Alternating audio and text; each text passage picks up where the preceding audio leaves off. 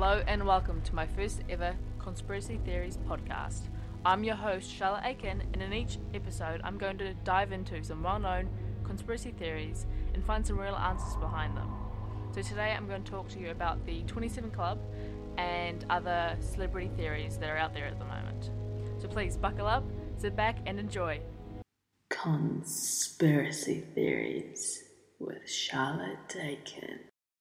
For anyone who doesn't know what the 27 Club is, it is a long list of actors, musicians, and artists who have all died at the age of 27. Some of the most well known members are Jimi Hendrix, Janis Joplin, Jim Morrison, Kurt Cobain, and Amy Winehouse. There is a theory that all of these celebrities actually sold their souls to the devil. So, for instance, they've wanted fame and fortune but have never got the right startup, the right break, or record label, and failed to gain their wish. So, the devil has come to them and said, I will grant all of your wishes in exchange for your soul. There's actually a story that dates all the way back to the 1930s of a man named Robert Johnson who wanted to become a famous musician and play blues. He said he would do anything to get it and he wanted nothing more. One night he actually heard his name being called from the backyard of his house. He went and investigated and saw a man dressed in black. The man was holding a guitar and the man said to him, Robert, if you want to be a musician, take this magic guitar and all your wishes will be granted. In exchange, I want your soul. Robert, of course, took the guitar and then he was later recognized as the master of blues.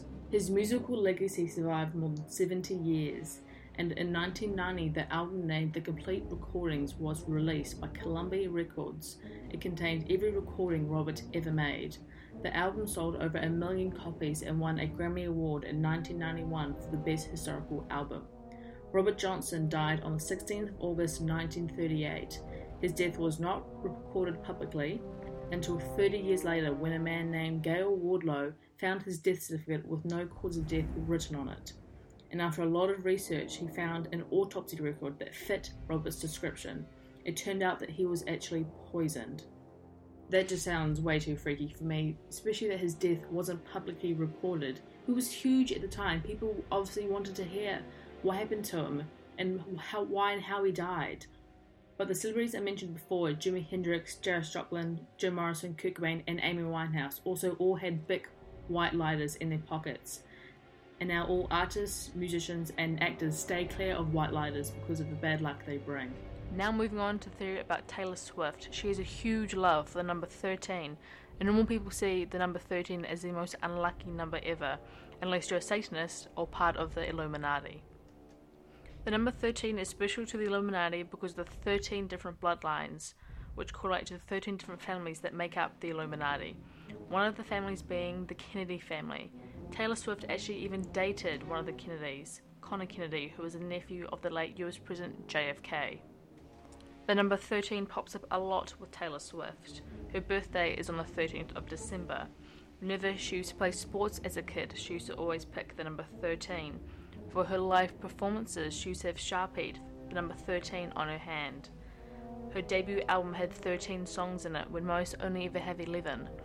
Her Twitter username is Taylor Swift 13, and being a celebrity, she could be verified and only have Taylor Swift as she liked. A tour meet and greet of hers ran for exactly 13 hours, which is a very long time to stand there and greet fans. And lastly, when she goes to award shows, she likes to sit in row or the seat 13.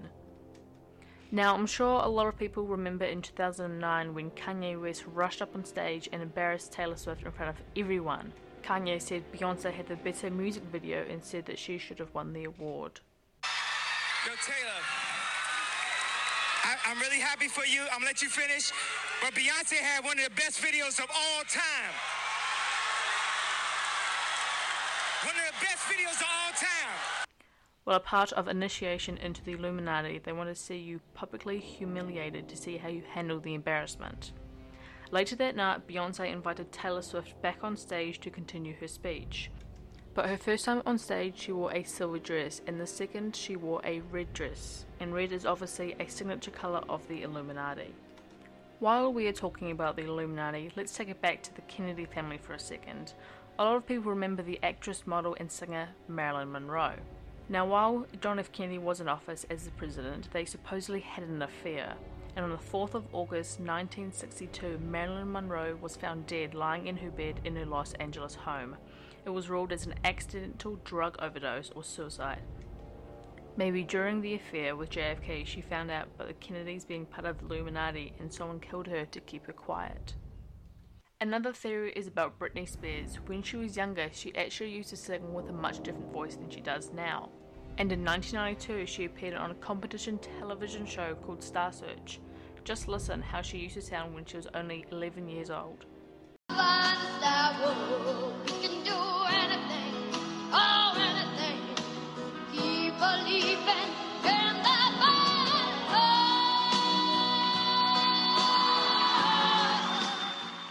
Yeah, that's Britney Spears at only 11 years old.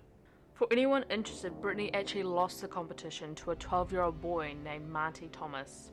In 1998, she started to work with a music producer named Max Martin, and he talked about changing Britney Spears' voice to sound almost like a baby's voice. Later that year, her debut album was released, and the song Hit Me Baby One More Time was a hit. If you've ever heard the song, you would know it sounds completely different to when Britney used to sing when she was 11. To dive even deeper into this, people believe that the baby voice was very hard for Britney to do, and after doing it for many, many years, her voice is now ruined and she can't do the voice at all. Maybe that's why she always lip syncs and never performs live now. Also, Britney's last album, called Glory, was released in 2016. All the songs on that album were heavily auto tuned and contained collabs with a large number of artists. To finish off this theory, in 2007 there were headlines everywhere. 2007 was of course the year Britney Spears shaved off her head and attacked paparazzi's car with an umbrella. It was seen all over the world that she was having a mental breakdown. But I found out during 2007 Britney was actually fighting the court to see her two sons. At the time, she was hooked on meth, and Britney's only chance to see her kids was if she passed a drug test. Now, traces of meth can actually be found in your hair, so, did Britney shave all of her hair to pass a drug test and see her kids? We may never know. So, thank you so much for listening to my first ever podcast. I hope you learned something. During the next episode, I will talk about the Titanic and some theories around why it sank. This has been Conspiracy Theories with Charlotte Aiken. Until next time.